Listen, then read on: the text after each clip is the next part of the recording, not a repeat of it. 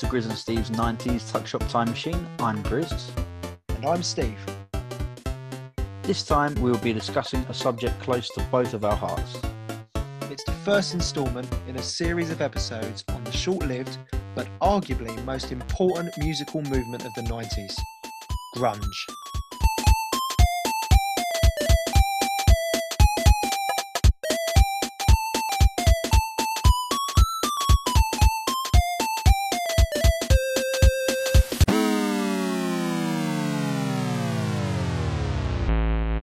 First of all, I think you know we should probably start by saying that this is going to be the last episode for this series. Mm-hmm. Um, obviously, we will be back because there's plenty more to discuss uh, about the 90s. We haven't covered everything just yet, but um, yeah. So that's uh, that's that bit of admin out of the way. Um, now, grunge. So, grunge is obviously is something that there's a constant debate over. I think I, I've I found that. I don't know about you. Debate about what? The uh, the term About- grunge. What grunge is? What bands are grunge? Oh, you know yeah, what bands aren't right Yeah. so just uh just to give people just in case i don't know why you would be listening to this if you're not a fan of grunge music but you never know just to give people an idea of what we're discussing i thought i might read out the uh, first paragraph from the grunge entry on wikipedia yeah, nice. so, grunge, sometimes referred to as the Seattle Sound, is an alternative rock genre and subculture that emerged during the mid 1980s in the American Pacific Northwest state of Washington, particularly in Seattle and nearby towns. Grunge fuses elements of punk rock and heavy metal, featuring the distorted electric guitar sound used in both genres, although some bands perform with more emphasis on one or the other. Like these genres, grunge typically uses electric guitar, bass guitar, drums, and vocals. Grunge also incorporates influences from indie rock bands such as Sonic Youth. Lyrics are typically angst filled and introspective, often addressing themes such as social alienation, self doubt, abuse, neglect, betrayal, social and emotional isolation, psychological trauma, and a desire for freedom. Now, do you think that sums it up nicely there, Steve? I think it definitely it definitely sums up what grunge is, but I think hmm. It's so much more than that. There's more to it than that, yeah. because when I when people say to me, "Oh, you know," when I've said to people, I listen to grunge music or or this, as you say, the Seattle sound, I I often follow that up by saying it's beautiful, it's absolutely gorgeous music, Mm. and then you read a description like that, and you're like, "How could that be beautiful? How can that be like? How can it just sounds so heavy and so just so raw?" And it is, but it it's it uh, you know i think we're both I, I speak for both of us here. It does something to our soul. And and it's sort of it is beautiful. It's so very heartfelt. It's just it's very uh, sounds really cliche saying it very real but it but it is. Like you think about what came before. You had hair metal Mhm. um you know you know that the, the big sort of um hairspray sort of Mm. um lycra wearing sort of Yeah. Mötley Crüe kind of bands and that that Yeah. just feels all so superficial and so on Yeah. the surface and so fake and yeah, you might have a little dance to it and sing along to it in like in a club or something but it's not something i think personally i would walk down the street or or would wind down to or, or whatever but Mm. but it's funny because when you describe grunge like that it just sounds so it just sounds so uh just so heavy and just not kind of how i um how i see grunge music if that I agree. Um, I mean, you look at look at those words. There's, it's all negative, isn't it? Social Yeah. alienation, self doubt, abuse, neglect, betrayal. yeah It's all negative words. But the Yeah. funny thing about it, if you again, if you just said those words to somebody and said, "This is what grunge music is about," that that would be, you know, very off-putting. I think if it's somebody coming to the genre without any previous experience of it, hearing that description, they think, "Well, I don't know about that." But Yeah. the thing is, I think it's it speaks to me because although yes, the songs may be about those subjects, they are. It's almost like the the bands are letting you know you're not alone. You're not Yeah. the only one dealing with these issues. Yeah, You know, and there's a certain sort of community in that. definitely. No, I, I completely agree. It is. It does feel like a community. It feels like when if you walk down the street or if you go to a gig and you see someone wearing I don't know an Alice in Chains t-shirt, you instant and you're wearing I don't know like a Temple of the Dog t-shirt or something. You just Mm. there's an instant sort of connection. It's almost like you understand something. It's like you understand something that not everyone else does. Um, Mm. That's kind of how it feels. It feels like that that that that as you say that community. Like you you look at the lyrics of Nutshell um, Alice in Chains' Mm. song Nutshell, which I would say is one of my top five songs of all time. Mm. Um, and with Nutshell, you know, it's a very, it's a, the lyrics are, as you know, it's sort of, yeah, the lyrics do fall into the category of what you just described, Mm. you know. Um, but it's one of the most beautiful songs. Mhm. Because Oh, Of absolutely. the, because of the music and Layne and Layne Staley's voice, it's just Yeah. it's it's it's haunting. And I think for me, when I think of grunge music, there is an element of haunting, or or or, or a, like like a in, in in like you know obviously I mean we've lost so many grunge bloody Yeah. heroes and icons, but Mm. even when they were all alive and they were you know they were they were singing these songs like from from their soul, there was Mm. just such an element of it, everything was just so hauntingly beautiful. Beautifully Yeah. bleak, like it was just it was the two. It was like this juxtaposition of just you know, as you say, like you know, all these very sort of very heavy lyrics mixed with like the most beautiful guitar parts and and, and solos and and and bass lines. Like the bass line on Nutshell alone, it's it's just and Mm. when it comes in, it's just gorgeous, isn't it? Yeah, it is. Yeah, I love that bass line. But um yeah, exactly. I mean the the the bands that we're going to talk about in particular today are um, going to be Soundgarden, Alice in Chains, and Pearl Jam, and there's a reason for that, which we will come to soon.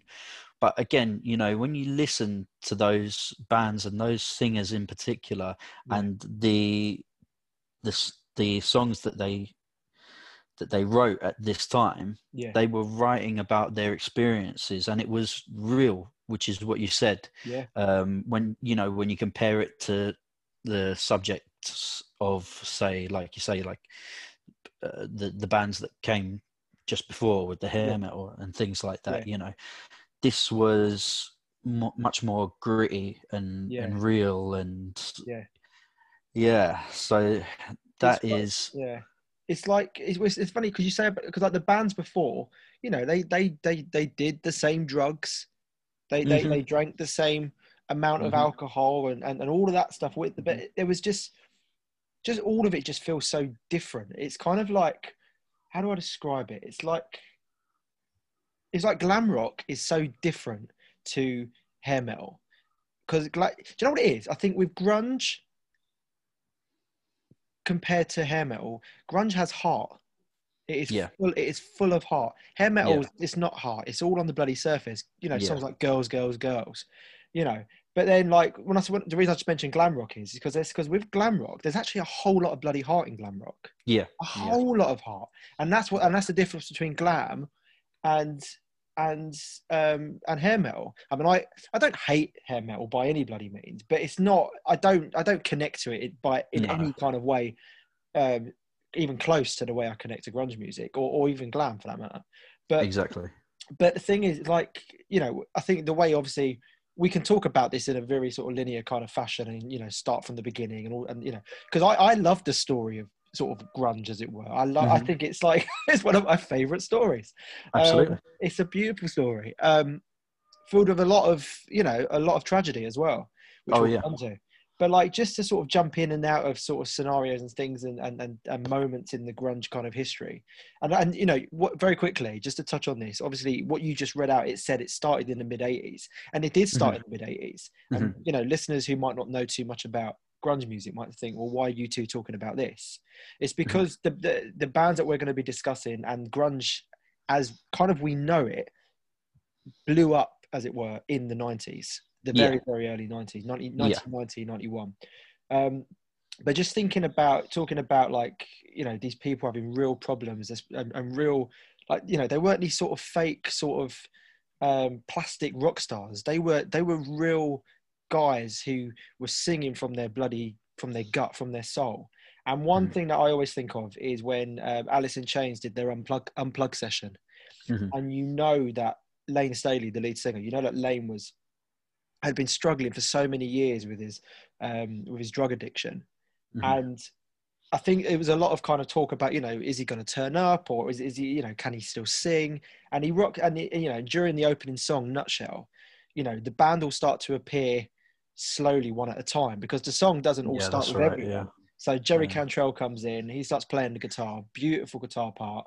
Then is it Sean Kinney comes in with the drums? I think Yeah. next, and then you know, and then Mike comes in, and starts playing the bass, and you can hear. it- You, I mean, I've watched the DVD, you know, the, the the live performance a number of times, um, but when you, but even when you listen to it, you just hear the roar of the Mhm. audience when Layne walks in, Mhm. and, he, and he walks in, and you hear him roar, and I'm getting chills just thinking about it, and he sits down and if you watch the video of it, so if you haven't seen this, do go on YouTube and watch this. Um, and he, he comes in, he sits down, he's got sunglasses on, he's hmm. he's got he's wearing gloves on his hands, and hmm. you know he looks pretty beaten up to be honest. Someone who's definitely Yeah, battling addiction. Doesn't look well. No, he doesn't. And he and he opens his voice and just sings the first line of Nutshell, and it is just stunning. It's haunting. It's stunning. It's flawless, and it is just so fucking real. It's from, from it's from the depths of his soul, hmm. and it's like what I'm watching, what I'm seeing, married to what I'm hearing. That's grunge for me. That is grunge. Yeah. Well, um, it's funny, you know, you brought up Laney Staley there, and I think Laney Staley is someone who probably typifies, although, you know, automatically when you think of grunge, you think of Kurt Cobain and Nirvana, Yeah, you know.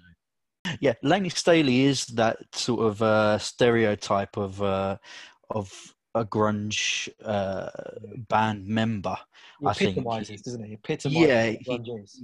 Exactly, that's it. Exactly.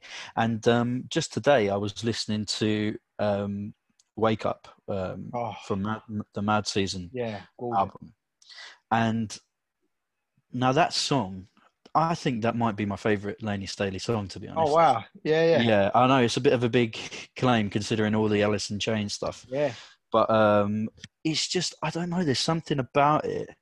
I mean, Yeah. you listen to obviously his his voice is just so unique It is. and um, and every song that he sings, because of the tone of his voice and everything, I don't know. It gives it it gives it a, a different feeling that that he's really singing these words. You know that he means the words that he's singing. That he has to sing those words. Yeah, and and wake up. I think the lyrics to that, you know, you, you listen to it and you can tell that he's like saying it to himself. Yeah.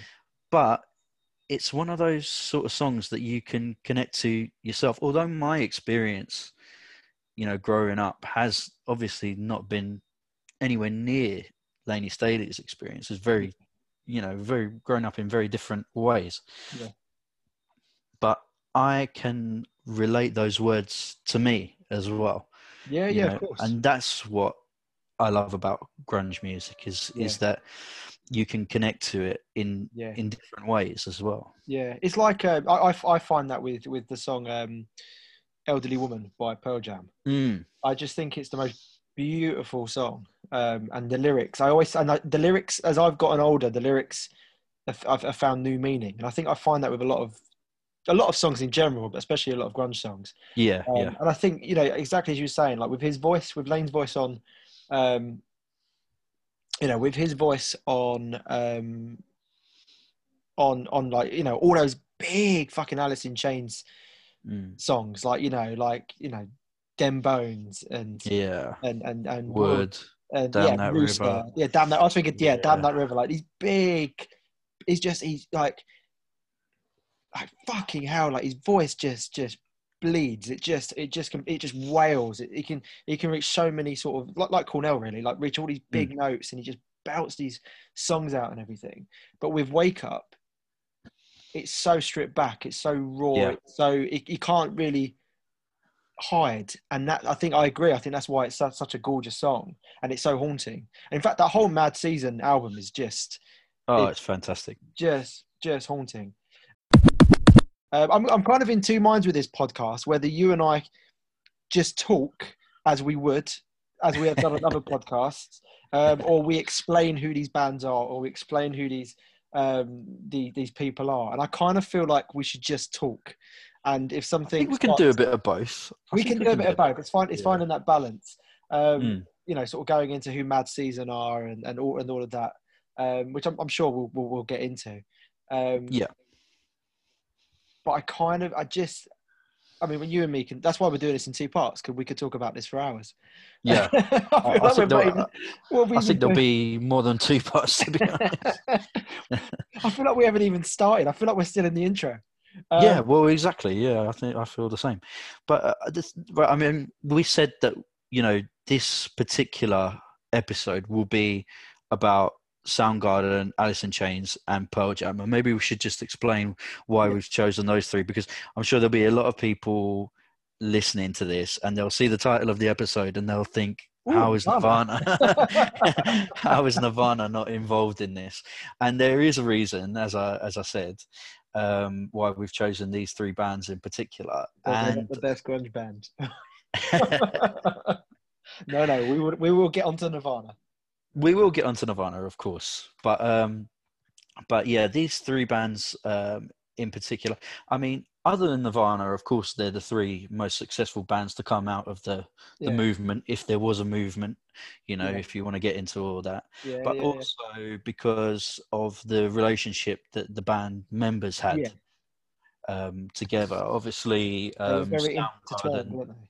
They were, they were exactly. Yeah, I mean, we we spoke a minute ago about how the movement has its roots in the eighties, Yeah. um, and Soundgarden, of course, were formed in '84. Alice in Chains in '87. Obviously, Pearl Jam came a, a bit after in Yeah. uh, 1990. But um, it's funny because I was thinking to myself earlier, um, you know, just calling this episode the Holy Trinity, and there is something a bit biblical about about the Yeah. birth of grunge because yeah, when you think of that that is it in uh, genesis right at the beginning of the bible where it's so and so begat so and so and so and so begat so and so and it's a bit like that with Yeah. grunge it's like Malfunkshun and green river begat Yeah. mother love bone and mother love bone begat yeah, you know, it's true. Yeah, Jam. and, Mudhoney and every yeah, it's so true. Well, so Oh, well, you know what? Very quickly, like talking about Nirvana, it's so funny 'cause when I do say, to, if when people do ask, you know, what kind of music do you listen to, and I say grunge, and they say grunge, oh, you, oh, you like Nirvana? I'm like, yeah yeah, and I do like Nirvana. Of course, I Oh, like yeah, Nirvana. Who doesn't like bloody Nirvana? yeah But for me personally, and we will get onto this, they're not my favorite grunge band, like No. by any means. Like, for, to be honest, they're probably my least favorite grunge band. Mm. And I can, and, you know, there's probably a bunch of people right now going, "No, no, you're wrong, dickhead." Mhm. Um, no, I'm not. but they're right that you're a dickhead that yes, yes, they are. that bit is true Um, that bit is true. but like, you know, uh, but this is it, and I, I completely agree. This is why we chose to speak about these three bands because they are they're so they're just just they're, they're, they're so um interwoven like their story and their Mhm. history and just and all of that it's like when you watch the pearl jam 20 documentary you know Mm. it's you know it's funny you say it's very biblical because that's kind of how I, you know people say oh the you know what, what's the greatest story ever told oh it's the birth of jesus no it's not it's the birth of grunge uh, and I feel like Pearl Jam 20, um, the documentary, really serves that. It really tells that story really, really well. And it does I kind of like, I've shown it to a few people Mm. because I'm like, even if you don't know grunge or you don't like the music or whatever, I think you'd appreciate the story. You'd appreciate where it all started, how it all started. Um, And um, is it Julie Andrews that says, where's the best place to start? The beginning?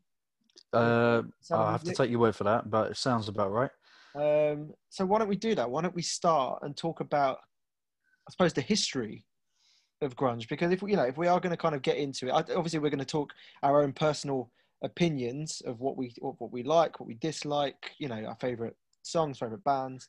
Um, but let, let I think maybe we start, you know, because I think a lot of, well, we'll get into it, but some of these bands wouldn't exist if it wasn't for what had what had kind of happened, the events of, you know, the the, the grunge movement, as it were. Yeah, absolutely. And I mean, this is another thing that again is is um you know that you can you can argue about it um because there are bands like Malfunkshun and Yep. Mother Love Bone and Green River and and Yep. bands like that who were obviously the the precursors to um the bands that we eventually got in in sort of the mainstream Yeah, In Soundgarden, Alice in Chains, Pearl Jam, Nirvana, and there were there were bands that certain bands influenced certain bands and not others. Yeah. So, yeah, yeah, like yeah. for example, uh, I'm pretty sure um, one of Kurt Cobain's big influences was uh, the Melvins, Yeah, yeah, yeah, yeah. and you know you can see that that's a there's sort of branches aren't there so There you've are. got like nirvana and mudhoney that are sort of a bit more punky Yeah. and then you've got soundgarden and alice in chains and bands like that that are much more sort of leaning towards metal Yeah. rather Yeah, than yeah, yeah. punk you know so it is a difficult one to to define and some people will say there's no such thing as grunge you know Well, a lot of the bands would say that. A lot of the bands didn't Yeah. like the word grunge because the thing with the word grunge got capitalized, didn't it? It was like Yeah. everyone was using it. Fucking Marc Jacobs used the grunge sort of um, outfit. Uh, what's the outfit? The grunge kind of look for his catwalk. You know, Mm. was it 95, 96, whatever it was, catwalk, and it's like, oh, this is this is grunge. And, yeah and the bands themselves didn't like it. And out of respect for the bands, you and I say grunge because we know what because we kind of like because it's just it's just easy for us to say. But Yeah. it's funny. I actually feel sometimes disrespectful saying grunge because I know Yeah, how much the exactly. band didn't like like it. They didn't like that term. So if I say it, sometimes I'll just say the Seattle sound, or or, or, the, the, or, Mm. or if someone isn't quite sure of that sort of music, I'll just say I like music from Seattle in the uh, in the late eighties, early nineties yeah because as soon as you say grunge as well, instantly people think people people go, "Oh, what Limp Bizkit? What Korn? Slipknot?" Like, no, yeah exactly yeah no, no. And I remember, cause, do you know what I love? One of our friends, our friend Dennis, like he kind of he really understood grunge because of us, because because we were Yeah. so into it. Not that he Yeah. ever really got into it. Um, but bless him, like he fucking like he tried, he, he fucking tried, like he, you know, he, he really did. Like he'd come to to rock clubs with us and stuff like that. yeah I remember he said that. I remember he said how was it? Someone was talking about. Oh yeah, I used to be a grunger or something. He was like, you didn't like you, you weren't a grunger. You didn't like bands like Alice in Chains. You didn't like Soundgarden. Yeah. You didn't like yeah Pearl Jam. They're like, well, I like you know I like POD. I like yeah exactly I yeah like I like fucking Nickelback. And he's like, it just no. became like a, a term for people that dressed a certain way or looked a certain way exactly. yeah And so when I so when I used to say I like grunge, people instantly assume I like Slipknot. I'm like, no, that's not fucking grunge. That is not grunge. but i Um, do like slipknot but yeah, exactly. There's nothing wrong with Slipknot, but that's not what I'm talking about. Um, but yeah, because I remember like I I was at Dennis's house once, and he, he was, you know, it's that it's that brilliant meme where it says you can't sing Alice in Chains without impersonating Layne Staley. Yeah, so, yeah. And I think that we were just sort of sitting there doing impressions of him singing Nutshell or something. Um, yeah and what is what I find really great about gr- we're gonna we're just gonna call it grunge. What I what I what I, what I love about it is um, how people like I say people have an idea about it, and then you play them some you play them some songs, yeah and then they go, "Oh, I really like this." Mm. Like my Mm. mum used to love Nutshell, like you know, and, Yeah. and, and some of Pearl Jam. Um, Yeah. I think I remember you telling me that your mum was singing "Last Kiss" or something.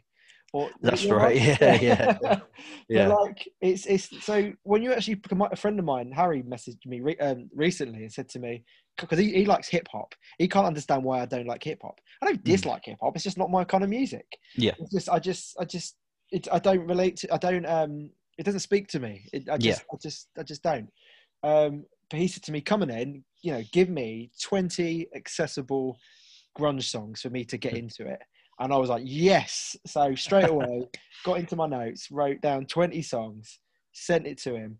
Um, and he started listening to it. And he said, he, and he said, he said, it's not really my kind of music. He said, Mm. I can see why you like it.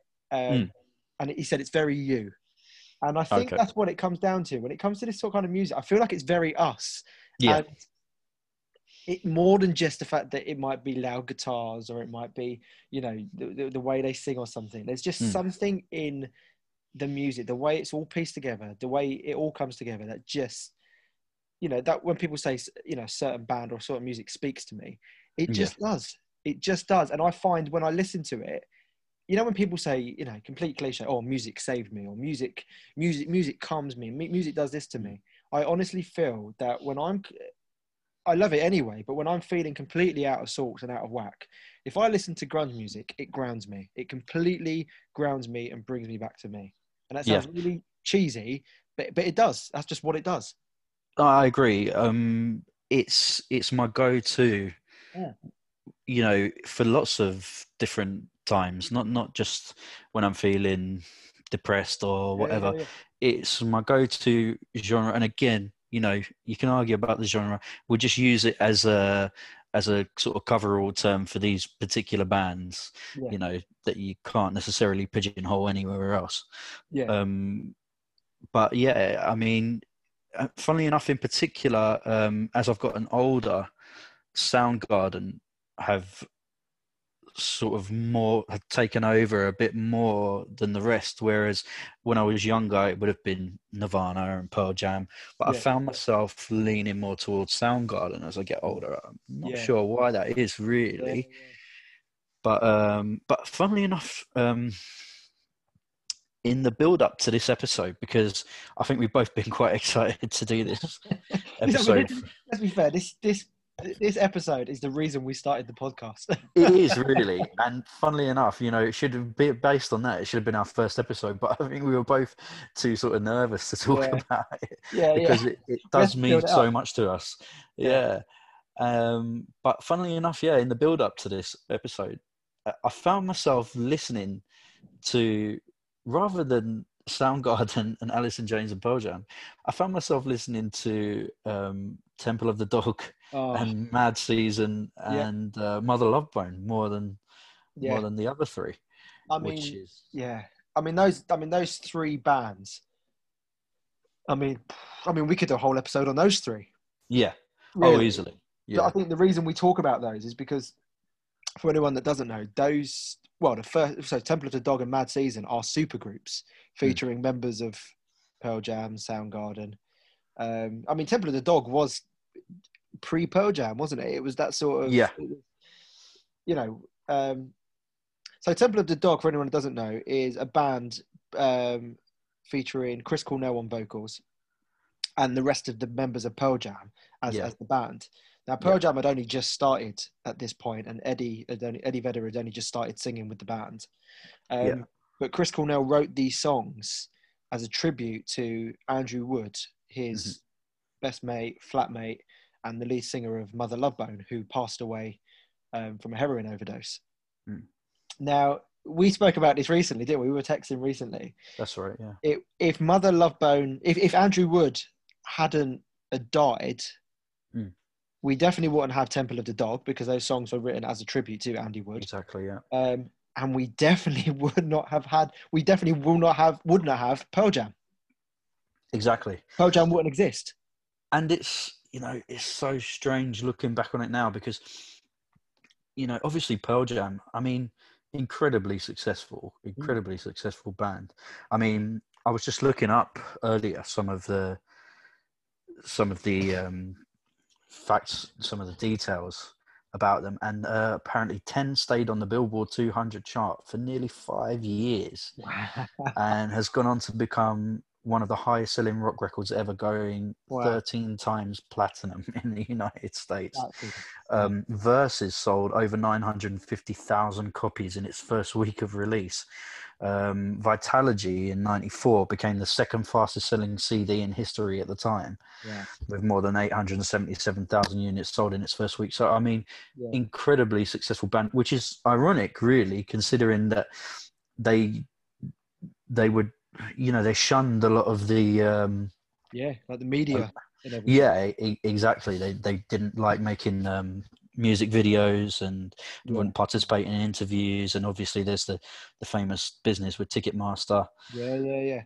uh, and things like that. But um, yeah, so obviously, incredibly successful band, but to think they would never have Yeah. been formed if it Yeah. wasn't for Andrew Wood's uh, death, which is obviously terribly sad. And but it, it, it's just one of those sliding doors moments, isn't it? It That, is. that, you think if Andrew Wood had, had survived, what could Mother Love Bone have gone on to be as well? Yeah. Because they were, I mean, they were obviously, you know, very highly thought of. Oh, yeah. Um, You know, Polygram um, created the Stardog label specifically for them yeah, you know and uh, so it, it, you know and obviously andrew wood had this incredible charisma and rapport with fans and things like that and it you know he that was what he wanted to do he loved it he was an entertainer i, I can't remember who it was now but somebody um described him as the only front man and stand-up comedian Yeah. so you know it Yeah, just yeah, goes to yeah. show you the, the sort of entertainer he was very different to eddie vedder by the way in that respect. Oh, respect complete. I mean, and this is it, complete opposite because Eddie's just had a different. I mean, Eddie, Eddie, early early nineties Eddie is very different to Eddie we have now. Hmm. You know, um, but just very very different. Different. As uh, you, you said it to me actually, you said just a completely. You know, Eddie has his own. Um, you know, enchantment. He has his own sort of charisma and everything. But Andrew Wood was more of a. He was more of a showman, wasn't he? yeah Like, absolutely I mean, I mean. Eddie definitely. I mean, we've seen Pearl Jam a couple of times, and fucking hell, they play for three hours at a time, and Eddie can really fucking. He, he can, he delivers. He really, yeah oh yeah but in uh, a very different way in a different way. Yeah, Andrew Wood kind of. It's funny because Mother Love Bone kind of visually they looked a bit like the hair metal bands, yeah but the music had a lot of heart, and I think that's down to, as well, um, Stone and Jeff, who went on to be in Pearl Jam and Temple of the Dog, but Stone and Jeff, the guitarist and bassist of Mother Love Bone. Um, I mean, like songs like Stargazer, yeah songs, Chloe Beautiful. Dancer, just yeah just like they're beautiful, beautiful songs. And Andrew Wood's voice was was was was stunning. I remember watching. I think it was in the Pearl Jam documentary, PJ Twenty. Um, well, I think I think Cornell says it. Chris Cornell says it, where he says he was just this beacon. He was just this. We all wanted to be around him. We all wanted. Yeah. To, we were like, I want to. I want to be with that guy. Mm. And that's what Andrew Wood. He had, as you say, he had that charisma. And when you Yeah. watch videos and you hear songs, you're like, wow. And you wonder what they could have been. Yes But then, as we say, if he hadn't died, we wouldn't have had Temple of the Dog. We wouldn't have had Pearl Jam. Now that's that's a big thing to say, but when you actually break it down, it's it's if, if Andrew Wood hadn't died, we wouldn't have the song Black, even alive. We wouldn't have exactly Hunger jeremy Say Hello to Heaven. We wouldn't have those and like more than just the band. Those songs, we those songs wouldn't exist in an alternate in an alternative universe, an alternate universe somewhere. Those songs don't exist. yeah yeah incredible it's incredible to think and just going back to what you were saying about um mother love mother love Blah, blah. mother love bones songs yeah, um i think what's in it andrew wood i might be getting mixed up here but who who termed who coined the term uh, love rock. I think he wanted it to Ah. be something you know because Well- obviously he died in you know before grunge in inverted commas yeah, blew up you know. So um he you know he didn't see what became of like the seattle scene and the Yeah, seattle sound Yeah. uh which is incredibly tragic Yeah. you know considering the type of person he was. I mean he died days before the the um scheduled release of apple. Yeah, um, and I think it may have been delayed after that, um, but obviously was eventually um, released later that year. Yeah. And to think that um, you know that that they were just days away from from that, yeah, yeah. it, it's it blows your mind It, to I mean, think of it. it, I don't want to say you know everything happens for a reason and all stuff like that because when there's tragedy, you can't see any reason in it. You're like, what is the reason? Yeah. This? this person's died. This person's not here. Mm. Um, but it really is that kind of you know, Temple of the Dog, which is the supergroup of you know, it's Chris Cornell's sort of um, creation, really. Chris Cornell singing with the Pearl Jam band members. Um, it's one of my favorite albums of all time. Yeah. It is one of my absolute favorite albums of all time. It is just flawless. There is not a bad song on there. It's just it's stunning. And when they were before Chris Cornell passed away, and they were doing the Temple of the Dog gigs, like finally twenty odd, you know, what was it, fifteen years later, sixteen years later, they were doing Yeah. the gig, the the the, the Temple of the Dog gigs. It was like, wow, this is going to be unbelievable. This is going to be huge. Mm. Um, and you know, we've only got one album. We've only got one Temple of the Dog album, and that's it. Mm. Um, and I'm so grateful. I, I think you know, if you're going to talk, if if someone said to me, "What is grunge?" I actually would give them probably just the Temple of the Dog album, because I think Yeah. that really, I think that album really sums up not so much what grunge is, but how I see grunge, how I relate to grunge. Yeah. Yeah. I can see what you mean there. I'm Definitely. like, this is the album. If, if you want one album that epitomizes grunge, it's this. And if you want one sort of one song or maybe two songs, Hunger Strike and Say Hello to Heaven. Oh yeah. Yeah. Yeah. I listened to those two earlier. Funnily enough. Oh, Yeah, I mean, but it is still frustrating that you know you're saying we've only got the one Temple of the Dog album. Well, Mother Love Bone, we've only got Apple and Yeah. and Shine, which was an EP. Yeah. that's that. You know, Yeah. And there was no, not even any possibility of there being any further releases. Certainly not with Andrew Wood, anyway. Yeah. Obviously, yeah. you know Yeah. they they went on to form Pearl Jam, like you say. Yeah.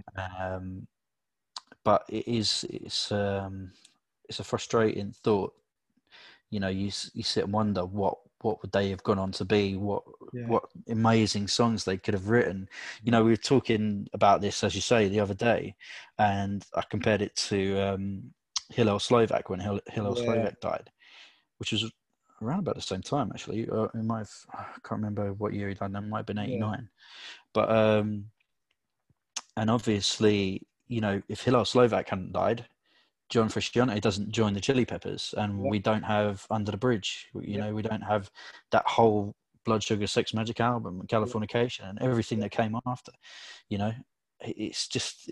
But on the other hand, what would we have had? Yeah.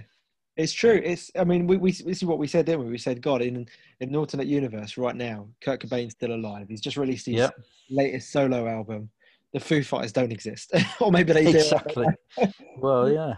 It, it is. It's all that that kind of like, as you say, that sliding doors thing, which you know we all kind of do in our own lives. But you know, we we definitely do it with this kind of music because it, you know it's funny because like with Pearl Jam, there was so much animosity towards Pearl Jam in a way because they felt like out of the blue they just came out of nowhere Mm. and just became really famous. Mm. But we forget. No, no, no. Pearl Jam. Uh, yeah, okay. Eddie might be the front the front man, and you kind of see it as Eddie's band. But in the when it first started, it wasn't. It was Jeff and Stone's band, and Jeff and Stone had been in Mother Love Bone, they'd been in Green River, they'd been in Exactly. They'd been working. You know, everyone knew who they were. They were in Temple of the Dog. They, They didn't. They didn't just suddenly pop up and No. and piggy piggyback on the success of Nirvana, and it's Not that's not the case. No, not in any way at all. Like those songs, like yeah, yeah. I mean, you know, I'm a huge Eddie Vedder Eddie Vedder fan, but Eddie, I'm not saying he just put the vocals to him because my God, what he did to the to those songs is, is incredible. Mm. But those songs, a lot of those songs were written before him. Not not, Yeah. not so much the maybe not the actual, um, not not not the um, the vocals. Yeah, but you know, when he got sent a tape, he got sent a tape, didn't he? Was it Jack Irons? That's right. The tape I think so. Uh, Yeah. saying, you know, there's a band in Seattle, they're looking for a new new lead singer, and it was the music of, I think it was Alive, um, or actually it might have been Alive. It was, it was, it was. Oh, what was it? I think it might have been Alive, or it might have been Ocean. might be right. Yeah. Yeah, but he sent, you know, he sent back vocals, and it was, you know, incredible. Um, actually, I think it was Footsteps. Actually, um, but either way, those songs were kind of being made. They were being, you know, they, were- they were coming together through Matt and, um, sorry, Jeff and Stone. So this is why Yeah. when we say it's all kind of into, you know, this is why it's all kind of it's all interwoven because it kind of is like they all. What I love so much about the grunge movement and especially these three bands and and the bands that kind of surround it, Temple of the Dog, Mad Season, um, Mother Love Bone, is exactly what you said before. That word community. Mm. and it really is. You feel like these guys, and they did. They genuinely loved each other. They were brothers. They were a Yeah, brother, yeah. And they they, They used to wear each other's t-shirts on stage and things like that, which is, you know, I mean, what a contrast to to the episode we did on Oasis versus Blur. You know, Oh, like just yeah, complete opposite. You know, that's all about you know sex, drugs, and rock and roll, and and kind of an ego and and, and Yep. being number one. Like, competition. Yeah, competition, you know, being number one. As yeah. you say, like you know, you've seen these beautiful, these fantastic photos of like Soundgarden and Chris Cornell's wearing a Pearl Jam t-shirt, yeah, yeah. and I fucking love that. I absolutely love everything about that, and I love how these bands just supported each other and lifted each other up. And Yeah, you know, this band went on tour with that band, and this band supported this band. Jerry Cantrell and Eddie Vedder lived in a basement together, like things like that. I just, I just, I love it. I fuck, I can't get enough of it. I think it's just, Chris Cornell and Incredible. Andrew Wood living together. You know, it, yeah, and and you know, I think that's that's uh, something that draws us to it particularly as Yeah. well, is that we look at that and that that moment in time, you know, from from the mid '80s to Yeah. mid '90s, you know, and we look at it and think, oh, imagine being there, being a part of that scene. You know, not even necessarily being one of the band members, No. but just being around those people. yeah, yeah, know, yeah, yeah, was- yeah. Perfect storm, wasn't it? You know. Oh, definitely. And the thing is, like, imagine just going to like, just pop it. What, what was the place? Off the, off the ramp cafe Mm. in Seattle. Imagine just like popping down there and just seeing fucking Alice in Chains or Soundgarden or Pearl Jam playing. It's just like, it's mind blowing that that shit happened. That that stuff was actually happening. Yeah, Um, yeah. you know, I, I just, I yeah, it's like, it's for me, and, and, and I know, I know for you as well. It is just the most perfect time in music history because it's just yeah, because of all of that beyond the music, beyond the the lyrics and the songs. But it's it's more, it's the spirit. It's the spirit of what grunge is and what it means and what and, and what it represents and everything. And it's really, and I, I love the story of um, the shy Eddie Vedder. So when Eddie Vedder first came to Seattle to, to join Pearl Jam, he was very sort of shy, very shy on Mm. stage. Didn't really know anyone. And apparently one night Chris Cornell took him out. Um, and took him out, and they went and they went and had loads of beers, and they just had a night out and just and just spent time together and got talking and everything. Um, and then Eddie just came back like a new man. yeah, You know, Cornell did that for for the band. He did it for Eddie, and he did it. You know, he, he lost Andrew Wood. You know, he wanted that that other sort of companionship with another great, brilliant vocalist. yeah. And another great example of them supporting each other. You know, I mean, Pearl Jam wasn't Cornell's band. He didn't need to do that. No, not at all. No, not in Yeah. any way at all. And even on like the um on the Temple of Temple of the Dog record on the song Hunger Strike, he didn't need to. He didn't need to ask Eddie to come and sing some vocals on it, but he Yeah. did. And what a- what a gesture! What a gesture Yeah. to say, "Hey, I don't really know you, but um, I you know, I come and sing on this song." Yeah, absolutely. and it's brilliant. And you hear, and you know, Eddie, this is the, that's the first song that Eddie Vedder ever ever had like a, his voice recorded on, Yeah, and it's just you know, it's just so wonderful when it kicks in and Eddie's voice just just comes in. it is. A fantastic song, and you know to hear and when you hear Cornell doing the backing uh, backing vocals as well in the background. Yeah, yeah. Yeah, like I say, I was listening to it earlier, and and um, say hello to heaven, and Oh, obviously, uh, and, and by the way, the the name Temple of the Dog comes from uh, a line in um, is it Man of Go- Golden Words, isn't it? yeah, yeah, yeah, Uh, the Mother Love Bone song, yeah. Man of Golden Words, In the Temple of the Dog, yeah. living in the Temple of the Dog. Yeah, exactly. So yeah, yeah. I mean, okay. So we've talked a lot now about That was the intro. if you're still with us, then God bless you, because uh, be Yeah. settle in. Settle in. I don't feel like we've started. No, that's it. I honestly feel like that was the intro. Um, but yeah, so so we've you know we've talked a lot about the formation of the bands and sort of the history of of the movement itself. Um, now, partly that is because I think me and you personally won't have that many personal memories of of the time itself, of the movement itself at that time. If you understand what I mean. Yeah, no, I mean we were what five, six, five, six. Yeah, I mean I've spoken in previous episodes about my sister's influence on me, yeah. and that's true. And I remember, you know, I do have memories at the time of um, of seeing the the music video to Black Hole Sun, for example. Yeah. And that you know, I mean, that's such a such a unique video. That's something that will stick in your mind. You know, oh, um, I remember. I think I spoke on a previous episode about um, uh, my dad's mate pretending to throw the Nirvana cassette out the window, and me and my sister having a heart attack about it. Uh, because yeah, because we had Nirvana, uh, Nevermind on cassette, and yeah, we asked yeah. him to put it in, and uh, and he was like, "What's this rubbish?" and didn't chuck it out the window. Um, and then I remember having Pretty Noose on CD. Uh, we we my sister bought the the single, and uh, it was yeah it was Pretty Noose, and I'm pretty sure it was burden in my hand on the uh, yeah, B side. Yeah. yeah. I'm pretty sure that was it. Um, and uh, yeah, so these are these are my like you know very limited personal memories of it at the time. But to me, at the time, being basically a kid, well, I was, I was a kid, you know, um, they were just sort of rock bands, you know. It yeah. wasn't something that I was, you know, when you're that age, you, you're not thinking about fitting into a scene or dressing a certain way or or whatever. You know, you're just listening to the music. Yeah. That's that's all it is. It's music. And I said, like you know, before I'd be listening to Black Hole Sun, and then the next song I might put on might be like you know, relight my fire by take that, something like that, because I was a kid and you know I just liked the music that I liked, and it didn't matter what, what genre it was or yeah. You know, but um, God, it, it, it's funny, is it, when you sort of realize what that kind of music is? Um, when did you realize? When did you re- when did you start to really sort of go? This is my music. I found my people. This is. My... I can tell you that it would have been probably when I was about 14. Okay.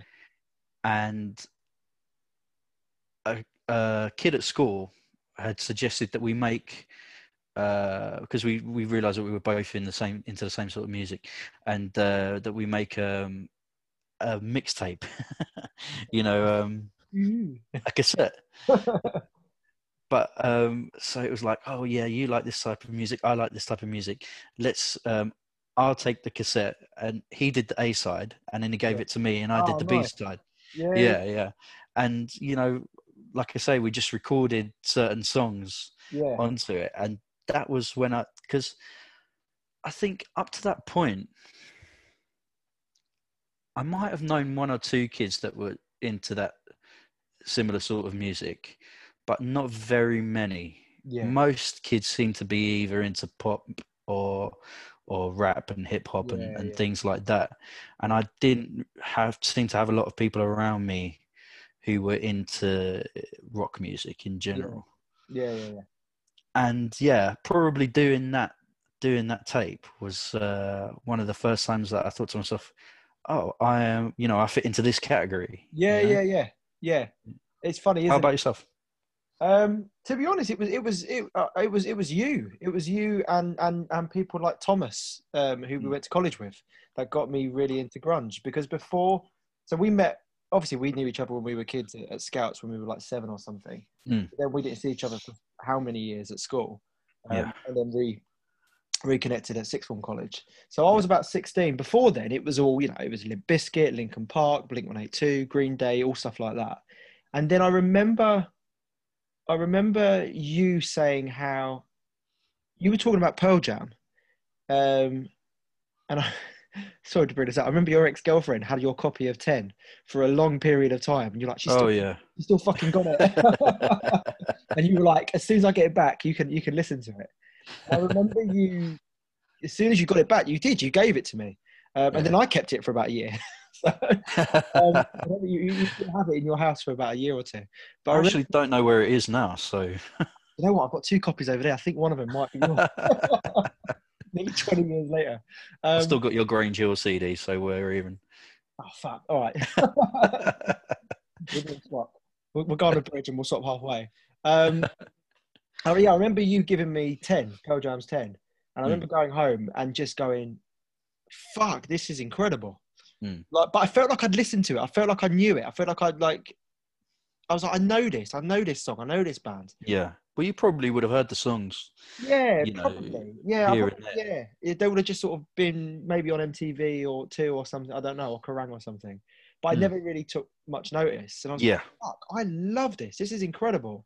And 10's just so fucking, it's just the most incredible album. It is. Yeah. Then you get to Black and you're like, oh my God, what the fuck is this? This is amazing. Yeah. Um, so you, so I was really getting into Pearl Jam at that point. Um, and then I remember we used to go to our friend Thomas's house quite a lot.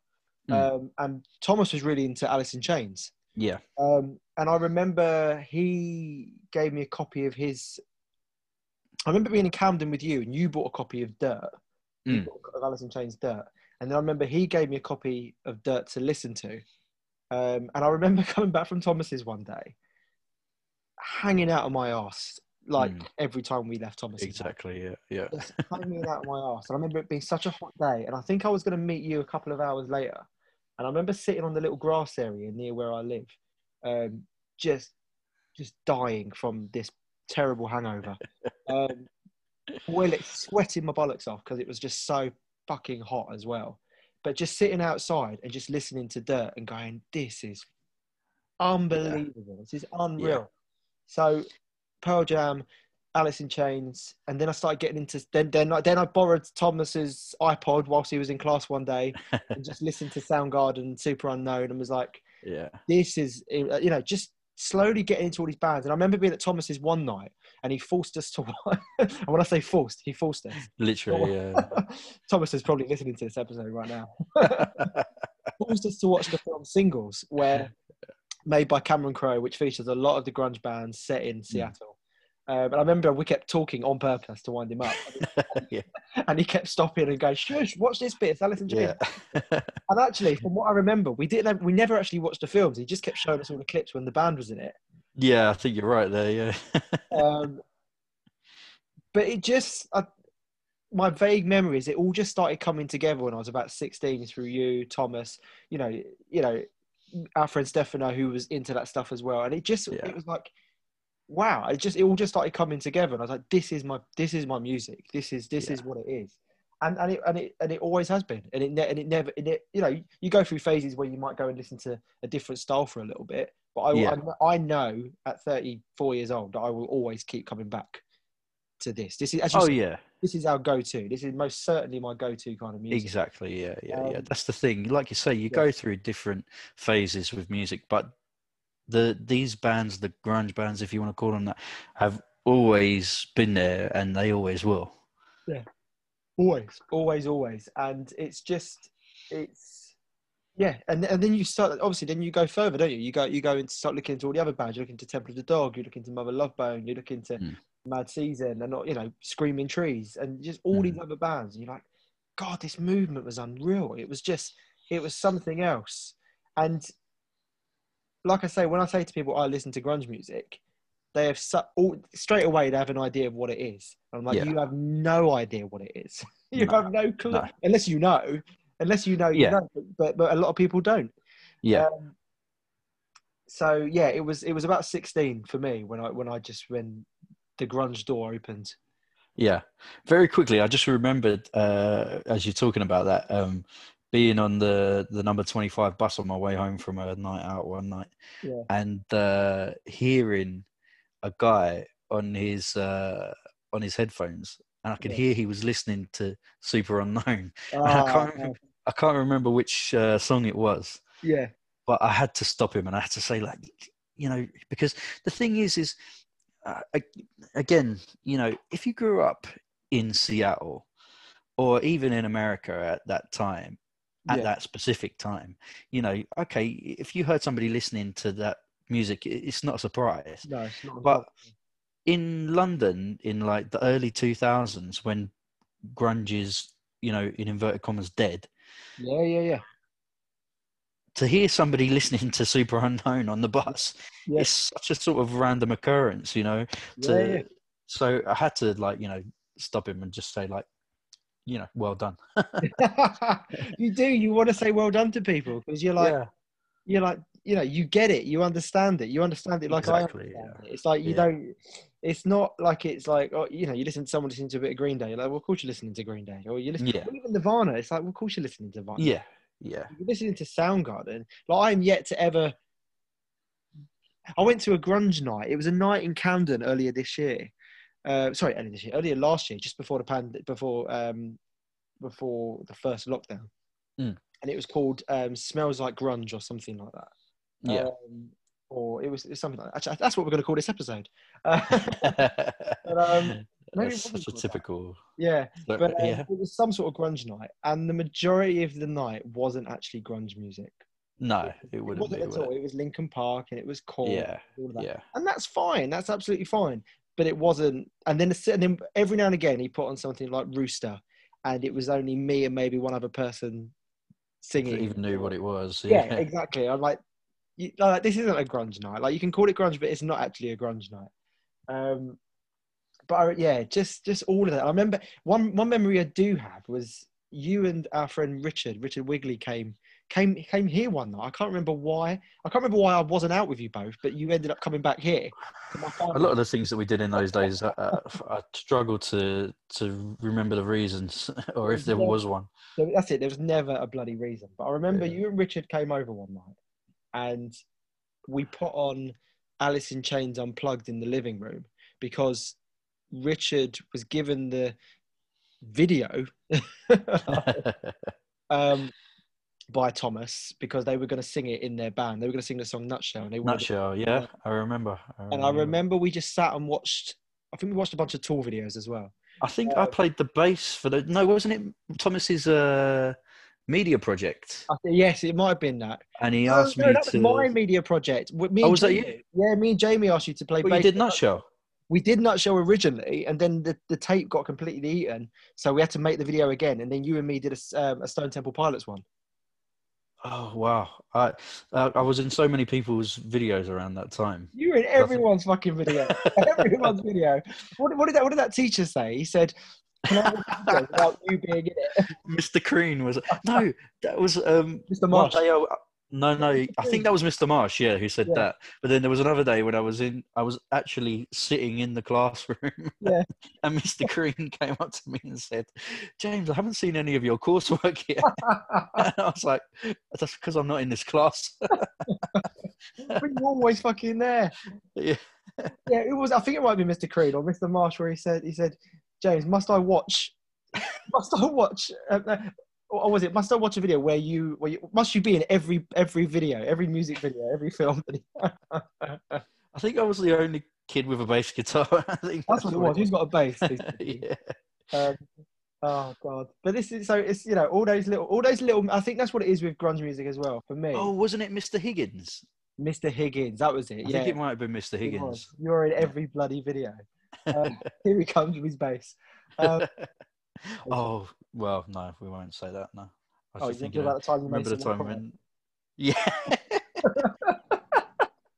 because I forgot my bass, and, I, and that was for it was they were doing um, Nickelback. I think they were doing How You Remind Me, yeah. and I was supposed to bring my bass in, and I forgot, and uh, yeah, she cried, and I had to go home and get it. you went home. I probably missed a lesson. You missed a lesson, so you can go and get a bass to be in someone's music video. Really got kicked out of college. That's the kind of guy I am. You know, you I care more about other people's work than mine. The thing is, I wasn't there when, when she when she was crying in your face. I can totally imagine your face just being like, oh, God. Oh, it's a long way home. To It be was, mate. It was like an hour- forty-five minutes back, forty-five minutes Yeah. there. exactly. That's an hour and a half. Yeah. Um, but anyway, but no, like like for me, like not only do I love that period of music and I love what it all represents and everything else, but for me, it just reminds me of being 16, 16, 17, just finding the music that I'm like, yeah, that is my fucking music, and just having a great time with with you and everyone else. It was just just a really brilliant, brilliant. I think like you know that music. You know when people say those were the set, you know that's the soundtrack of our of Oh, our yes. life or whatever. Yeah, for me, grunge music is. It's the soundtrack of my life. It really is, Yeah. especially those those years. Yeah, I'd agree with that. Um, the only thing is, it does still niggle at me that I wasn't old enough to enjoy it at the time No, properly. Yeah. You know that I wasn't able to go to the concerts, and Yeah. I mean, I th- was it, I sent I think I sent to you uh, the other day um, a screenshot of the lineup for the Reading Festival 1995. Oh God, yeah, so good. And I mean, my God, I mean, Sunday alone, there was Soundgarden, Mudhoney, Tad, NOFX, Pennywise. Neil Young headlines. Yeah, you've got um, Silverchair were there, who they must have been about 10 at the time. Yeah. Uh, On Friday, you've got Smashing Pumpkins, Hole, you know, Green Day. Uh, Saturday wasn't so good, but oh, Foo Fighters were on the Melody Maker stage on Saturday. but um, other than that, oh God. I mean, we'll, we'll, regarding Smashing Pumpkins, we'll we'll do a whole episode on Smashing Pumpkins. But it's so funny because they get just to touch on it, they always get thrown into the into the mix of grunge. And Yeah. whilst I kind of like, yeah, I get it, like you know, yeah, just throw them in there.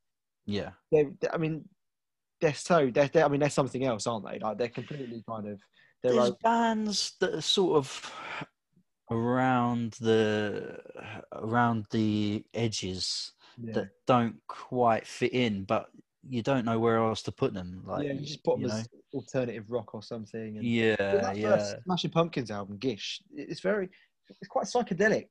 yeah, You know, there's a lot of there's a lot of that. But it's. But regarding like the grunge voice or the grunge sound or whatever, there was a lot of post grunge bands like Bush, who were, who were a great band. Uh, Yeah. But then you go a bit further down the line and you get Puddle of Mud, Nickelback, all that kind of stuff. And it really pisses me off when people try to go, "Oh yeah, oh you like Nickelback?" I'm like, "No, I don't. No, I do not." And I remember playing. I played a Jerry Cantrell. Um, I was in. I was working on this on this job, and whilst we were in, in, in the changing rooms, I was. I, I had some music playing. I played. I was playing Jerry Cantrell's solo album. Um, you know, it's very, it's very Cantrell. It's very Alice in Chainsy. The music, his voice, all of it. And I turned it off because we were about to go and do our job. And one of the guys that I was working with just went, This is how you remind me. Fuck off. Don't you fucking dare compare Nickelback and Jerry Cantrell. See, that's just willful, willful ignorance, isn't it? Pure, and yeah, pure fucking ignorance. And if you're listening, I don't care. I was very offended. Uh, you know who you are. I was Hang like, your head in shame. Yeah, exactly. I was like, don't, just bloody don't. And it's like, I've done things before where I've played things like, oh yeah, I've listened to this Pearl Jam song on this Pearl Jam album. They're like, oh yeah, it's amazing. Oh, do you know who he sounds like? He sounds like um, it sounds like Creed. I'm like, Oh yeah, yeah, exactly. fuck off. Well, I do like a bit of Creed. Arms wide open. Oh my But god. that's the thing that you know. I mean, there were bands before, and there were bands after, and there were bands even at the time yeah. that that didn't quite fit. But then again, you know, some of the bands that we call grunge, I mean, even you know, Pearl Jam and Alice in Chains, very different sounds, Oh, really. Completely different. Yeah, completely. You know, and and they're two of the the three bands that we're talking about today. Yeah. Um, you know, so it, it is a difficult one, and um, it is, you know, and uh, and the thing is, is I think, you know, not to say not to say that you had to be a Seattle band to be a grunge band, No. but that was obviously where it was at, wasn't it? That was the epicenter Yeah. of Yeah. the of the movement, and you know, because all those guys knew each other so well, and you know, collaborated with each other on various projects, and and even lived with each other and and things like that. It's those these three bands that we're talking about today are probably the easiest to to sort of lump together. Yeah, Yeah. because they, as we said before, they supported each other. They worked with each other. Yeah. They they were just like they. Obviously, you know, there's that. You know, the big four. When we when we refer to the big four, we refer to Nirvana, Pearl Jam, Alice in Chains, Soundgarden. Hmm. It felt like, as you say, Soundgarden, Alice in Chains, Pearl Jam had this sort of connection, this brotherhood, and Nirvana were kind of the the ones on the outskirts. Yeah. they were on, on the on the outside. They weren't they weren't quite they weren't part of that sort of I won't say click, but that's essentially what it kind of was. Yeah. There was some. I think there was some friction at one point, wasn't there, with uh, Pearl Jam? Or, or yeah, something? like it's, it's, it was what's it, it was it was Kurt Cobain. You know, I'll always stand up for Pearl Jam, but I think Kurt was kind of very sort of was just saying some shitty sort of comments about about Eddie Vedder and about Pearl yeah, Um, yeah, that's it, really- yeah. I don't really like their band and stuff like that. yeah, Uh, Yeah. But I think it was more of a media thing as well because you know, in the same way like Oasis and Blur, I think they were Yeah. also just trying to rev it all up and yeah. that's competition. Um, It's just, I you know believe what? that did get ironed out eventually as well, didn't it? Yeah, it did. I think they had, they had like a little dance, didn't they? A slow dance. That's right. Yeah, that's right. I've already warned a few people about this. I said, "Oh, they're doing the podcast with Grizz." They're like, "Oh, which what is it? What, what, what podcast?" I said, "Oh, Grunge Part One." They're like, "Part One." I was like, Oh, oh yes, "We've got a lot to say. We've got a lot to say." mate. I feel like we haven't even scratched the surface on on these three. Never mind no, anything else. not at all. I don't think we've even started. Um, Yeah. I mean, we could talk about. I mean, let's talk about the Unplugged series. So, Yeah, MTV did a, an Unplugged series in the nineties. You know, the most famous one being Nirvana's Unplugged session. of course. Um, but we'll talk about that next time, part two. Uh, but two other bands, well, three other bands did an incredible unplugged session. Stone Temple Pilots, Mhm. which I think we'll cover in, in another session.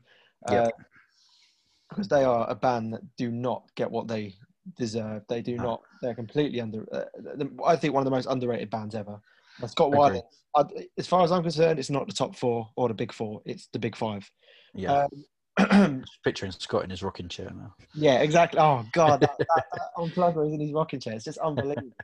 but there were two other bands that absolutely just smashed the unplugged sessions, and that was that were Pearl Jam and um, and Alice in Chains. Mm. Alice in Chains, I think personally, is my favourite of the unplugged sessions. Um, but Pearl Jam just fucking smashed it out of the park as well.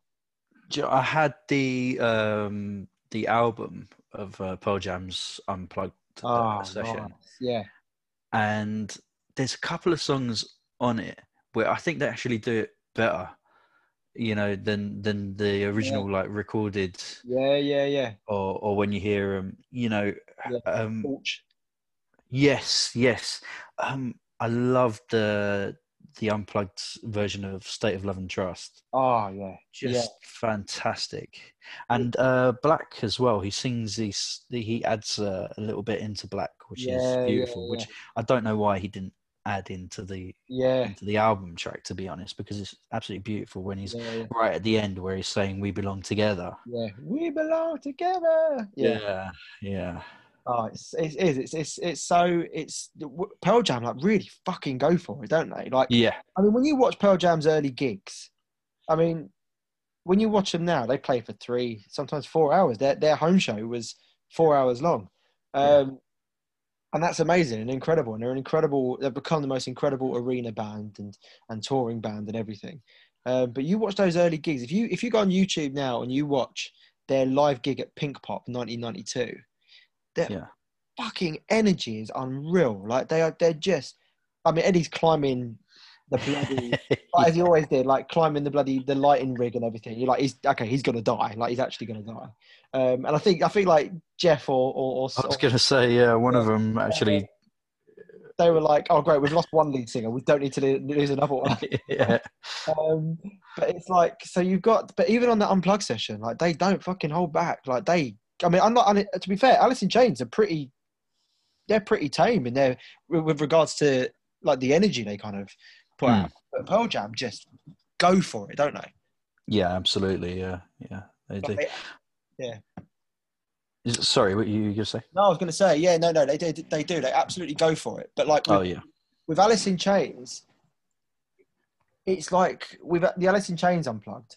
Um, it re- because they're such a, a, a almost like a very I mean, they're probably the heaviest. Uh, well, they're often described as the heaviest of the grunge bands. Mm. They're really stripped back, and you really Yeah. hear the songs. You really hear the harmonies. You hear the melodies and everything else. Yeah. And they just, I mean, it's like fuck. It's just, it's on.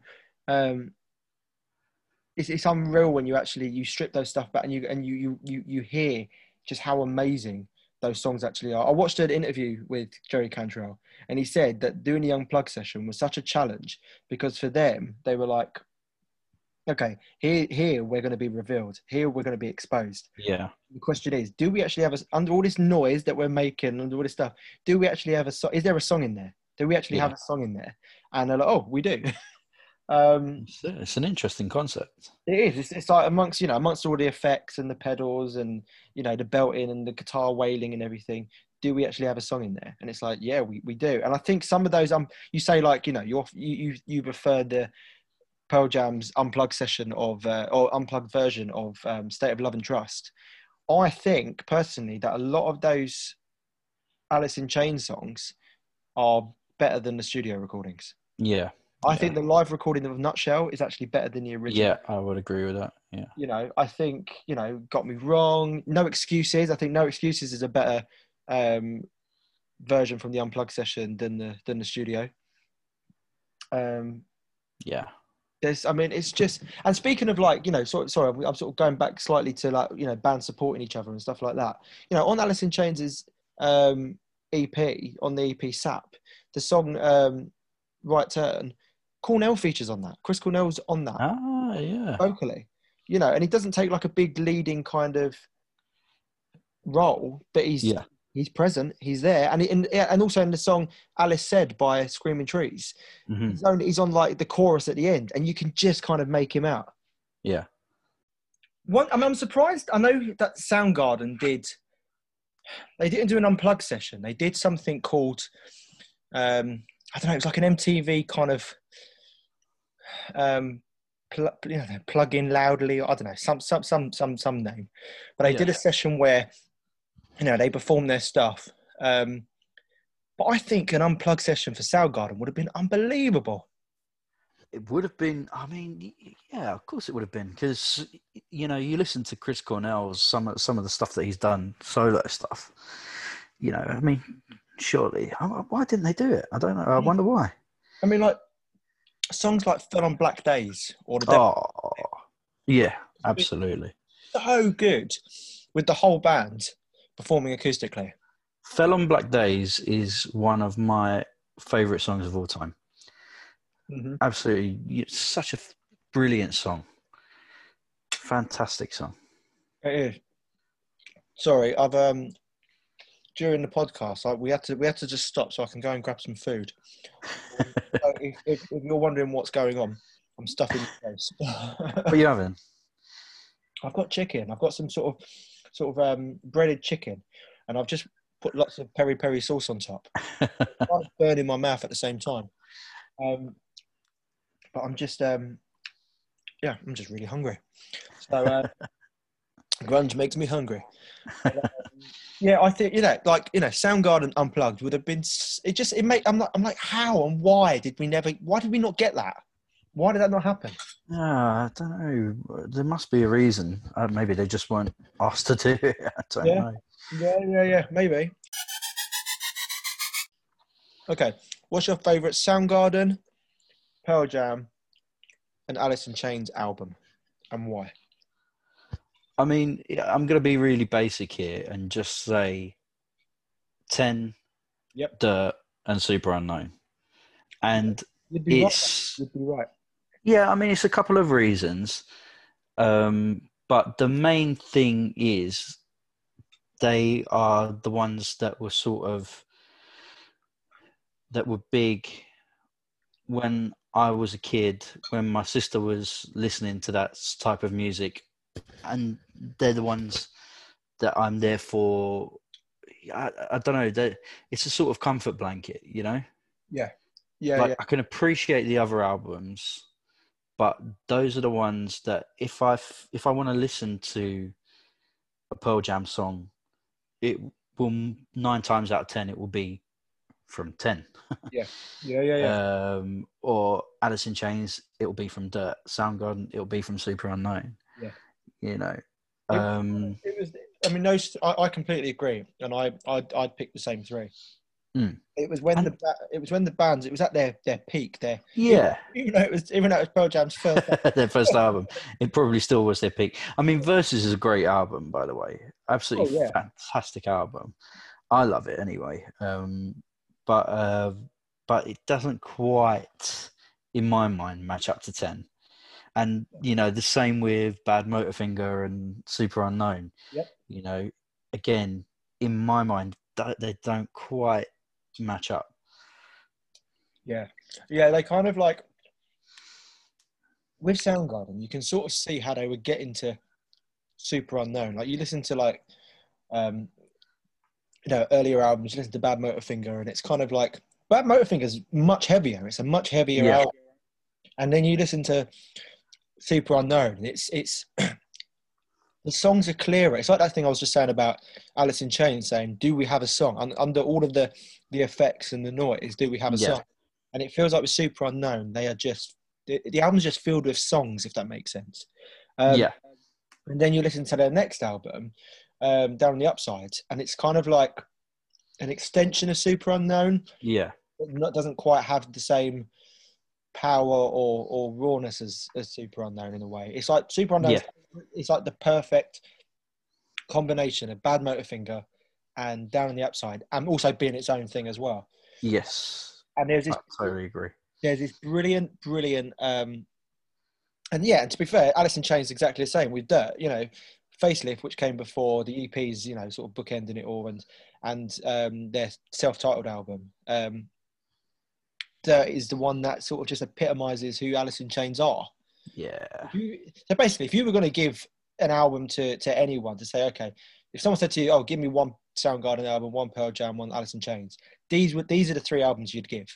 yeah, definitely for me. Yeah, Yeah, and Yeah. likewise for me as well. There's this brilliant. I watched this brilliant interview once with um, Dave Grohl, and he was saying how when he first listened to Superunknown, um, sorry, not Superunknown, when he first listened to Black Hole Sun, he said we've all been out. He said We're all out there trying to write a Beatles song.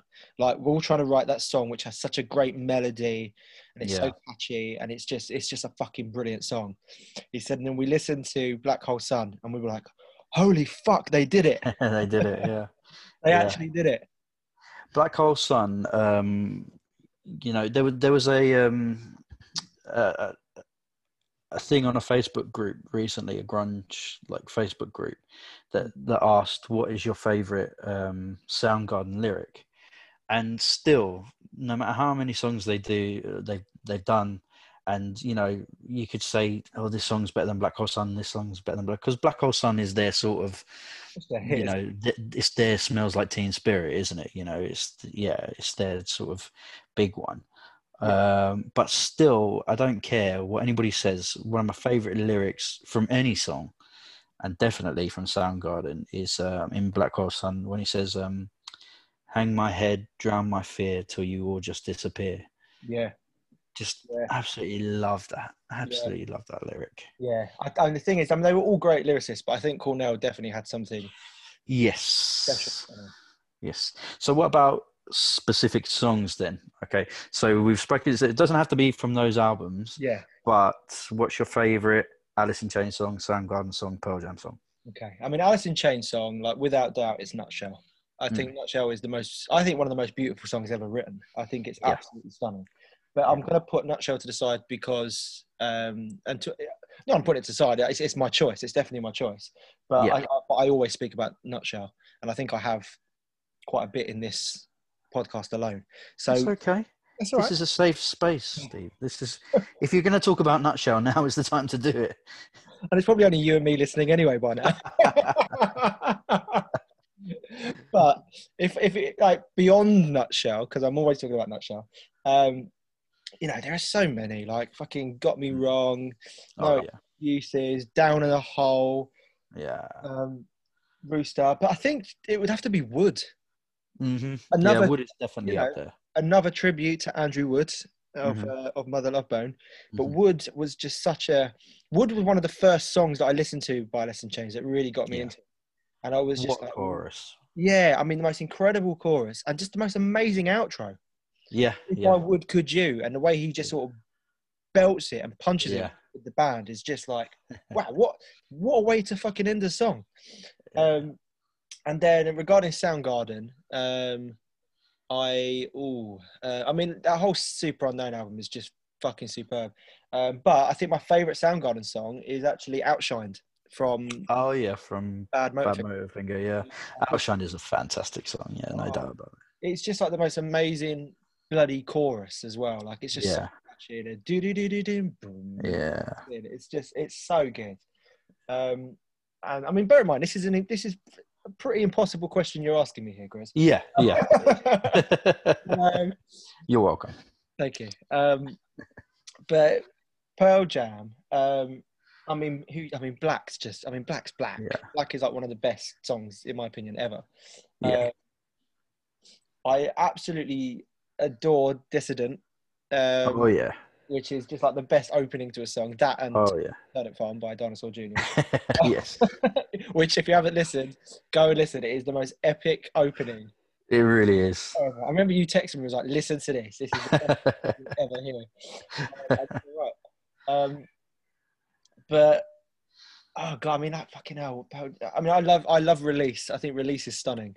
It's a beautiful song. Yeah. Yeah, Yeah.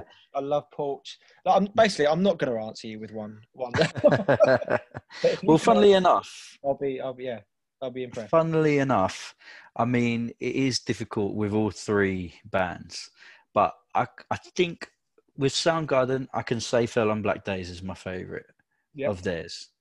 I can say that. It, it, there's just something about it that just elevates it that little bit more uh, than the rest of them.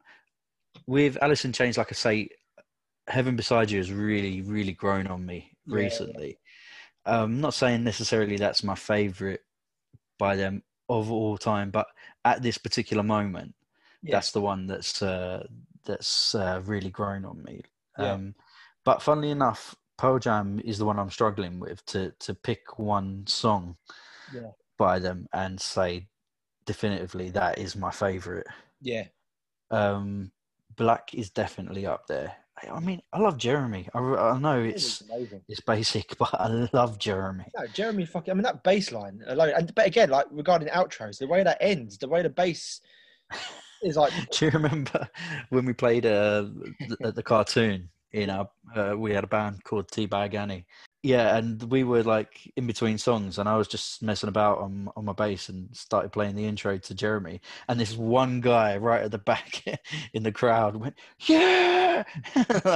It started getting all excited because we thought we were going to play Jeremy. Yeah. But and I had to apologise to him because Oh, nobody yeah, else in the band know, knew how to play it. Yeah, yeah, exactly. You're like, no, no, the, the next song's way worse. yeah, yeah. Oh, if you no. think we're playing Jeremy, you are in for a shock. You are gonna hate us. Um, oh God, imagine if it was our other band. Oh god. doing us. Um, it's, it's hard. It's really hard. I mean, it's like you know, the same question could be, you know, if you, uh, who would you, if someone asked you to, to give you one, per, you know, to, to get them into Pearl Jam, to get them into Soundgarden, Alice in Chains, which song would you pick? yeah. Um, it's still a really hard question. Like, it depends kind of what they want. If they're into heavy stuff, Yes, like, exactly. I'll give them something like um, "Man in a Box" or something. Oh But yeah. if they want something a bit more accessible, I might do something like "Got Me Wrong" or or or, or "Brother" or, or even "Heaven Beside You" or something like that. Yeah. So it is kind of it's, when I made that list of twenty accessible grunge songs for my friends, I um I sort of I definitely sort of thought I, I definitely gave him I didn't re- I didn't give him any really really heavy ones. Yeah. Um, but all the ones that I gave him, I was like, these are fucking great. Like these are these are so you impressed yourself. I did. I really, I, you know, I gave him a, a, good list of 20 songs that I then just sat and listened to. I was like, this is, this is a brilliant, brilliant playlist, which I'm really pleased. A mixtape that I've made for myself. I mean, let's talk about Mad Season. So, Mad Season was the supergroup with Layne Staley from Alice in Chains um, Mm. as frontman. We had a bit of uh, Mark Lanegan doing vocals on some of the Yep. songs from Screaming Trees, um, and uh, Mike McCready from Pearl Jam on guitar. hmm Uh, And as we mentioned, um, oh, I still can't remember his name. The bassist. I remembered it earlier, and now I forgot. Yeah, yeah, yeah. I always forget. Yeah, the bassist and, and, and the drummer. Was the drummer from Screaming Trees? The drummer was from Screaming Trees. Oh, dearie me. Okay, anyway, go on. I remember Brad, Brett, Brett. Um, but I, um, I think if there was one song that I think John Baker Saunders. John Baker Saunders, that's it. Uh, Um, if I, if Barrett mine. if there was one song that summed up grunge or summed up that kind of scene, the way that I feel about it and the way that I connect to it, um, and some summed up that sort of sound, I think it's Mad Season song, um, River of Deceit. yeah, yeah, I think yeah. it's just the way it opens, the way it closes. and Mike McCready's guitar part, Layne's vocals. It's just, it's just so fucking nineties. It's so grunge, and it's just, it's, it's haunting, and it's beautiful, and it's uplifting, and it's just, it's everything that I love about that, or you know, this movement, this style of, of music. Um, Yeah. yeah, it's my. It's. I always go so far as to say that "River of Deceit" is possibly my favorite song of all time. Really? Wow, that is a big that is a big claim. Yeah, yeah. It's I, I it's I yeah, I honestly I, I would say it's possibly my favourite song of all time. For those reasons that it, it just it epitomizes it just it, it just it has everything that I love about this music, this scene in that one song. I mean, what an album. And again, so frustrating that that's all we've got. You know, that's it. Just the one just one album. Yeah. And um and what could have been again. You know, you look at that and you, you listen to that album Yeah. and you just think it's so frustrating Yeah. That that we never got any more of it. No. I mean on the on the have you listened to the three unreleased previously unreleased songs and it's Mark Lanegan doing the vocals on them? No, I don't believe I have. Oh, right, I'm gonna send them to you after this. Please do, yeah. They are just it's like they're just so. So there were there were three songs that weren't released, or three songs that um, I think two of them had no vocals to. Uh, so Mark Lanegan did vocals for them, like Right. in the last ten years or so, um, and they're just stunning. Like they're just like it just shows you where it probably would have gone with a second album. Um, Yeah. and it's just yeah, Mad Season is just like I mean, what a band! What a band! I mean, Long Gone Day, what a Yeah. song that is. Yeah. What a song. I don't know anything. You know, you said River of Deceit, Yeah, um, alone. Wake Up, Alone. Oh my God. I mean, what's the what's the um, yeah? I don't, yeah, it's just like it's it just I think it just captures that whole scene in one band in one album. Much like I Yeah. think Temple of the Dog does. I think the Temple of the Dog album completely epitomizes that scene. Yes, agreed. And I mean, it makes sense really because both of them being supergroups. You know, it it does. It's it's a it's a amalgamation of Yeah. of all of the major players of of Yeah. that scene. Yeah, I'm You know. above. That's what I was thinking. The song. That's the one. Yeah, what a song. What a song. I literally had to just sing it in my head to get to the lyric. I was like, that's the. it's just ah man it's just like this this is what the time machine was for to go back to this period in time to Yeah. watch these bands Yeah. to listen to this music That- I mean, honestly, people, you know, when they, when they talk about if I had a time machine, if I could go back in time yeah to one period, this is the period I would choose. even though I was, even though I was alive, Mhm. uh, because I feel like I, I was just sort of. It's so frustrating. It's just out that out of reach that Yeah. I was around, but I wasn't old enough to properly enjoy it, and I wasn't in the right place at the right time. You know, if I could go back to any period in in history, Yeah. I'd love to go back to Seattle in the mid '80s to mid '90s and Yeah. just be around it. Like I say, not even not even necessarily be in one of the bands. Just no just be around that that scene. That's it. Just go, you know, just pop down to one of the, the venues and watch Yeah, Pearl Jam and Alice in Chains play a gig. Watch, watch. Soundgarden. You know, just, ju- as you say, just be in that scene and just be there. yeah, And it's just, you know, you used the word earlier on, comforting. It's just, it's just pure comfort, and that's that's how I see it. When I want to just sort of, I just want some comfort, and I just want to chill out, and just, I just want to, just feel that that that sense of just, you know, um, of as you say, of comfort. This is this is my go-to. This is what I do. Yeah. I'll just sit Same. put this music on. Like it's just, there's just something about it that I, you know, when you're when you're 16, 17, like you know, people do. They think, oh yeah, you know, you'll grow out of this phase. You'll grow out of your yeah. Blink One Eight Two phase, and I, I firmly have grown out of my Blink One Eight Two. Oh yeah, yeah. I've grown out of lots of lots of music, but not this. No, and I don't foresee us ever growing up. I mean, we're you know we've been listening to it for you know nearly twenty odd years. Well, for you, twenty years. Yeah. Um, I don't see it. I don't see us growing out of it. No. Um, so is it? So I think you know we've covered pretty much. We've covered a lot, but I, I, I know that this conversation is going to carry on on WhatsApp. There's a yeah, About half an hour. definitely definitely but we will do more we will do more episodes on it because i mean there's so much more to discuss i mean we've only we've only scratched the surface on these three bands Yeah. you know um Yeah. there, there's there's plenty of other bands and plenty more to discuss about the the genre and the influence that it had on you know fashion culture Yep. movies you know so It's funny, isn't it? Because like when I was growing up, I was, a, I mean, I still am a huge fan of the film Empire Records. and I remember watching it when I was about 14 for the first time and just seeing everyone looking a bit, you know, grungy. Everyone had sort of flannel, yeah you know, yeah. flannel shirts and, and, you know, plaid sort of skirts. And it was just all very grungy. And it's so funny now, now that I know what it all was and, and everything, and having read a bunch of articles and things like that, it's, it was so I love Empire Records, and I won't say a bad word about it because it's, it's, it's definitely one of my top ten films.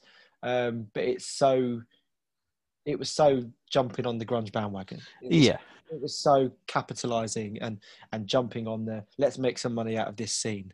And I Yeah. think that's what it was. There's a lot of not not to end this in, in any kind of like negative kind of way, but it's, it's what you say. Like it was, it's so much more than for us. It's about the music and it's about the people and about the people in that scene.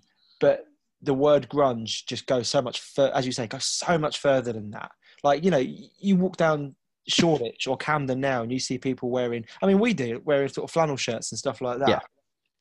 That's you know that's where it's all. It's where it all kind of Yeah. came from. Like you know, that's Yeah. where it all um, blew up from. well, that that and lumberjacks. Well, that's it. Well, well, that, well that's where it came from with, the- with, with you know the grunge, the grunge guys. exactly. yeah. Know it came from the lumberjacks, but for us, it came from them. Yeah, and and it is kind of that. And it's so funny how when I watch '90s films now, love them as I do, I can totally see that the producers are going, "We need to put this person in a in a flannel shirt because that's Yeah. really in right now." And you can Yeah, sort of see. Now that we're much older, it's like oh, I can see what, what the producers were doing there. They were jumping yeah, the bandwagon, and it was. You know, you said you said it earlier on about it being a movement. It most certainly was a movement. yeah. Yeah, I mean, it killed fucking air metal. and uh, good riddance. But um, the thing about it is as well is that it, it's just in that little capsule of time, and it's you know it's sort of in a way what we talked about with the Simpsons. You know, you kind of you want more of it, but then what it was was was perfect. Yeah. And if you had, I mean, if Kurt Cobain had lived, what what direction would we've spoken about this before? What direction would he have gone in musically? You don't know. I mean, I tend to get the feeling that he was heading a sort of folksy sort of direction, and Yeah, and so, I mean, it may well have just died out anyway, eh, but it was of its time. And um, it reminds me of, uh, I'm going to quote the Mighty Boosh again um, with uh, Howard Moon when he says, he's talking about jazz music, and he says, you know, you don't hold on to the moment with jazz. It burns bright like a flame and then it dies. But that to me is, Yeah, is yeah. grunge, it you is. know? Yeah, It did, it burned so brightly for those few years yeah, and then for various reasons the the flame went out yeah. Yeah, and but you know, it it it, it kind of needed to. Yeah, Yeah, it kind it kind of needed to to.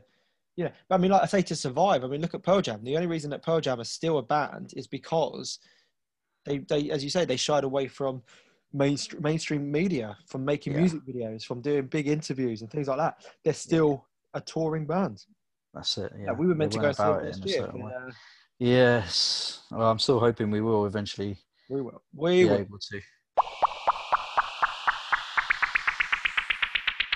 For anyone that's still listening. In fact, I would put money on. We've got at least one listener, and I think it's Dave. I think our friend Dave is probably still listening. Dave, absolutely, you are a martyr, my friend.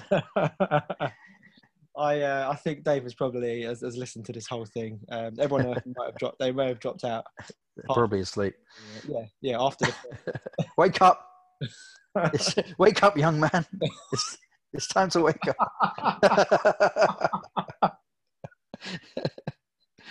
Oh, well, to all of our listeners, Dave, um, thank you. I mean, this is. I mean, for me personally, this has been an absolute joy to just sit and talk about this. Oh, I can't think of anything I'd rather do. Uh, just quickly, we've got to bring something back We with do. us. we do. And not forget, Um, and I, I, I've been thinking about this. I've been racking my brains uh, because it's not the easiest uh, thing to bring something back from. But I think I've come up with something pretty good. Okay. Well, do you know what? Go on. As we're doing this in two parts, you take this one. I'll take the next one. Fine, um, we'll do that. What are, What are you bringing back? I would like to bring back Spoonman's spoons.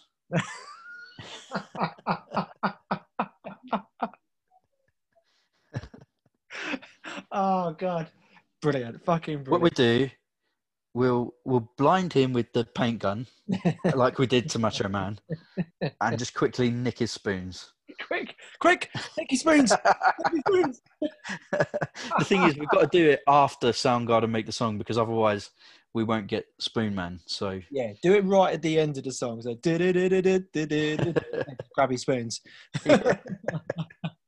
Done. Great. I mean, you know, spoons always come in handy.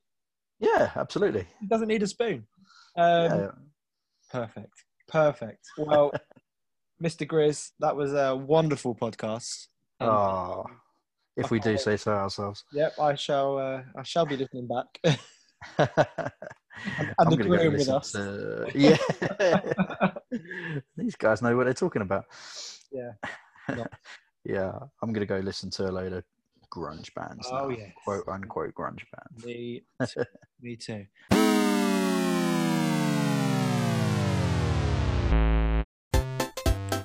If you'd like to get in touch about anything we've discussed in this episode, please email us at tuckshoptimemachine at AOL.com. Also, a big shout out to Kevin MacLeod who provided our theme music. That's all for this episode. Tune in next time for some more 90s nostalgia. Party on, Grizz. Party on, Steve.